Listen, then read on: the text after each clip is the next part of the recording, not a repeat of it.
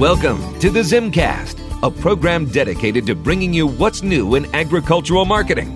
The ZimmCast is the official podcast of AgWired and hosted by Chuck and Cindy Zimmerman. Hello and welcome to the ZimmCast. I'd like to thank the sponsor for our program, and that's Growmark, locally owned, globally strong. Last week, the Agricultural Retailers Association held its annual conference and expo in Boca Raton. And uh, yes, that's where you want to be this time of year. So, once again, ZimmComm worked with ARA to produce a virtual ag newsroom. That's via our AgNewsWire service, and you can find it on agnewswire.com.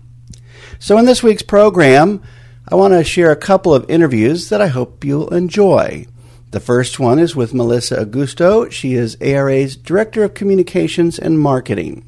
Melisa, first of all, tell me what you do for ag retailers.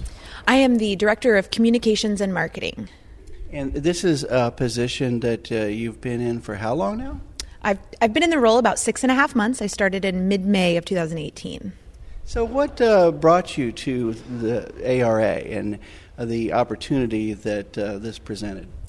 Uh, well, I've worked in associations across the ag sector um, for the approximately the last 15 years, from dairy to general farm organization to conservation. And when the opportunity arose to work in the ag retail business, I thought that that was a great opportunity for my career and it suited my area of interest. Well, this certainly is uh, an organization with history uh, that looks like it has, in some ways, for some of us that have known it a long time, sort of reinvented itself even in recent uh, time. How about just talking about the kinds of duties that you do in your role? Sure. Well, you know, a big part of my role is really informing people about who ag retailers are, mm-hmm. because often it is a sector of the business that people maybe don't understand or don't recognize that it exists until they really stop and think about it that there are the people who are providing products and services to the farmer, the end user. And so, you know, a big part of my role is making sure that people know that. And then the other part is really working with our membership so that they can see the value in being a part of the national organization that has their their best interests in mind. We're working on in Washington and then across the country um, for their interests. Yeah, a big part of what ARA does is in uh, public affairs and, and working on behalf of the members with legislators and, and, and regulators. And so that probably unlike maybe some other types of organizations, checkoffs, for example, you know, is a little different. But you do a lot of the similar type work that involves everything from writing press releases to. Uh, do you ever have to write a speech, for example, or? well, you know, I luckily I work with a lot of people who are pretty self-sufficient, but nonetheless, you know, there is there's speech writing, there's editing of those things, there's comments that we send to Congress, there's and other regulators. Um, there's a lot of letters that go out and things like that. We also provide a lot of member services, and so I oversee seeing a lot of the materials that are provided in those programs to ensure that you know they're in line with the things that we do. So we, we put on a lot of programming from crisis communications to some of the other trainings that we do for our membership. Um, so I get to see not only just the policy side of it, but some other of the member services pieces. And you have a, a, big, huge staff to do all this stuff, right? oh yeah, you know, there's nine of us on the ARA team, so we we operate as a really efficient machine. And I'm I'm a, a department of one, which is what I tell everybody, and we all wear many hats, but luckily everybody's very supportive. And we, we support each other. And there's a lot of uh, collaboration. And while there's probably not too much overlap we really do work together very efficiently how about when it comes to things like uh, just overall communications, marketing materials, uh, are things like having to create graphics to uh, you know PowerPoint presentations to social media stuff that we're doing today. All that I assume falls in your area. Yeah, I have a huge wheelhouse um, from, like you say, the the social media aspect of it. So I'm trying to keep up with not only what's happening, but make sure that we're putting out enough information for our membership and for other stakeholders um, out there. I manage our website, and we also have a member portal. So there's a big piece of that. We do a biweekly newsletter We also send out member alerts when things are more urgent. I do the media outreach, so I'm working with um, people like ZimmComm and others to make sure that the media um, knows that that we exist and what our take is on the issues of the day. And I'm also, you know, working with other communicators across the industry. Um, we are a part of something close to 50 other coalitions in Washington and across the country. So I make sure that the retailer voice is at the table for those, and that we're you know working across the industry to do the the best we can for all of agriculture. Mm-hmm. You've been doing this long enough to have come in before this whole uh, social media revolution, whatever you want to call it. Uh, we started our business, ZimmComm, at that time. It, it was uh, not planned to be, but it's worked very well for us. But having seen that and the evolution to where you are today, how would you describe the either the challenges or the values? Because there's probably a little of both when you look at this today, right? Yeah, I think that there's value in all the channels because you're probably reaching different audiences across all of that. And as we know in agriculture, we're often the early adopters of technology, but sometimes some of these social pieces we may be a little bit further behind some of the others just based on a lot of different things about our demographic of folks. But I think we've seen in the last couple of years that people are adopting a lot more of their, you know, they're checking their Twitter feeds. And I think we had people who were here on the conference app that I never would have expected to see posting social media posts from the event and posting photos and, and having some fun with it. So that's exciting. Um, but I also think that at ag retail, we also are working in a business that's really advanced and we have to be forward thinking. And so that, that helps. But it's been very interesting to see how all of our ways of communicating with people have changed and also remained the same. I I did just have a conversation about how we thought that maybe print magazines were going away, and I think they probably moved away from it for a while, but it seems like they're almost coming back, and people are still, mm-hmm. farmers especially, are looking for some of that to be in their hand because I think we've flooded inboxes, and so it's easier to manage a magazine that comes in the mail. Well, yes. I mean, I, I, let's see. We um, there was a term that we used back early on when the internet was growing disintermediation, meaning essentially what were the gatekeepers of information are now being uh, bypassed because of technology. But I still have the belief, coming from a farm radio background and also involved in print in different ways in my career, I see value in all the different forms of media. They have changed. Their audiences have changed. The uh, it, but even beyond email, uh, I'm you know was, I'm, I'm an iPhone fanboy. I'll admit it. Uh, that that knows Android too, but there's only so many apps you can use and open in a day, and so many of them offer you information that it did it to me it becomes even overwhelming. Yeah, not including not just counting my inbox, which is crazy. So, um, if you are looking ahead, what do you see based on what I heard is the new board's um, strategic plan and some priorities that are going to be affecting you to help make those become a reality? Well, member communications is kind of very tip top of the list aside from the policy work that we do in Washington. And what we've heard is that our members want efficient, succinct pieces of information. And I think that the biggest piece of that really is going to be taking the news of the day or the policies and really boiling it down to how does does it impact them as an ag retailer because I think that that's the piece that we can offer and that's a part of the benefit of the membership is that you're going to get exactly what does this mean and we can really boil it down get it out of legal speak get it out of some of the complexities of the day and really boil it into this is what it means to you as an ag retailer and get it to them quickly and in a really easy and efficient way. Before we close, I always like to get your take in terms of talking to people who might be listening and considering a career in agricultural communications. Broad term for everything that can fall under that, from marketing to advertising to whatever.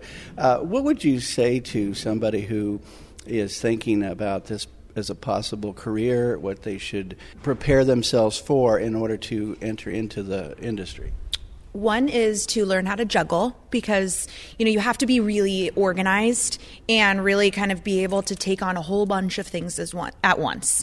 You know, w- with social media, things are moving really quickly, but at the same time, you may have a reporter who's still calling you on the phone. You probably also still have an article for your newsletter that you've got to write that day, and your boss may pop in your office and ask you to edit a letter that they need to send to Congress that day. And so, being able to balance all of those things all at once and keep to your deadline for your your next big annual meeting that's also maybe a long term project. So we've got you've got to juggle short term, medium term, and long term priorities all at once. Um, that's one big thing, and I would say also just intern and shadow people and you know spend a couple of days or weeks or months whatever it may be with people who are doing this to you know get a real grip on how it's done and and make sure that it's it's right for you because it moves at the speed of sound and there are lots of those opportunities if you look for them uh, we heard here at the closing lunch um, a couple of young folks from AFA and or FFA and it just struck me one of them saying that he really thought this was an area he wanted to go until he had his second internship and it opened up a whole other area that and that's where he's going to be going into. So it's interesting how the ex- having a tasted experience can really make a difference. So why not take advantage of that? Yeah, that's absolutely. You know, that's what internships are for, right? You know, you find your way, and it it may be right, but it's it's better to do it in an internship before taking a job and realizing you're in absolutely the wrong place. But you know, sometimes that happens too. But you know, we take on internships interns at ARA, and we you know, I'd love to have somebody come in if they if they're interested in communications and and give them the the lay of the land, see if they're interested, and and help them out. Awesome. Anything else you want to say about the organization itself that you work for that we didn't touch on or anything before we close? No, I, I, think that we've we've covered kind of the, the priorities. It's a really exciting time, I think, in ag retail with businesses are changing. And so as an organization, we're also going to change with it and we're going to be taking a look at, at what's next. Industry trends are, you know, the businesses are getting there's fewer and they're getting bigger. And so we're working as an industry to, and as an organization to kind of tackle that and see how we can work together to make sure that everybody's represented and that we're doing the best to grow with everybody else. And so that, that that's going to be the big thing. well, thank you very much, Melisa. It's been great to work with you here. The uh, 2018 ARA Conference and Expo is now, um, well, it's almost closed. We still have a, a tour and uh, another little program that'll happen this afternoon. But I've enjoyed working with you here in Boca Raton, and I urge all organizations out there to hold meetings starting in December through about February somewhere south like this. So hopefully that they'll take that advice. We'll see you in New Orleans in 2019. One of the key sponsors of the ARA Conference and Expo is FMC. The company sponsored the charging station for all our mobile devices with a place to sit down and relax, too. I met several FMC representatives, which included Christina Coen, FMC's North America Marketing Director. We talked about what she's doing, and that includes a very big project, and she's going to tell us all about it. First of all, Christina, tell me your name and what you do for the company. Good morning. I'm Christina Coen, and I am the Marketing Director for North America. Now, that sounds like a pretty broad, encompassing uh, position with a lot of different things that you've got to do. But one of the things that I know is kind of near and dear to your heart, I've been told, is the FMC Freedom Pass. And I think we should just kind of review that and tell us a little bit about that program. Absolutely. So, as you know, we're distributor aligned, retailer focused, but I would also add to that we're very innovation driven. And as part of that, we needed to make sure we had the right retailer toolkit in the hands of our retailers. And part of that was making sure that there were cash incentives, financing opportunities, performance assurances, as well as application innovation that they could bring to the growers. And those are what we're offering as part of the umbrella platform of what we call FMC Freedom Pass. How about uh, as we look ahead to 2019? Are there going to be anything new, new features anything with the program as it moves forward? So in 2019, it's very exciting. We were able to quickly integrate and have multiple products, both from Legacy FMC and our acquired products, offered. We've also expanded some of the different ways we look at the different pillars. So we have more of a tiered approach and some cutoffs in our financing to make sure we're driving things to the right level. Um, and we're going to continue to expand on the offerings we have through our technologies like Thrive Technology, um, which was re- recently recognized as a best technology from an Agrow award and making sure that we have lots of tools to go through that and lots of products that are qualified.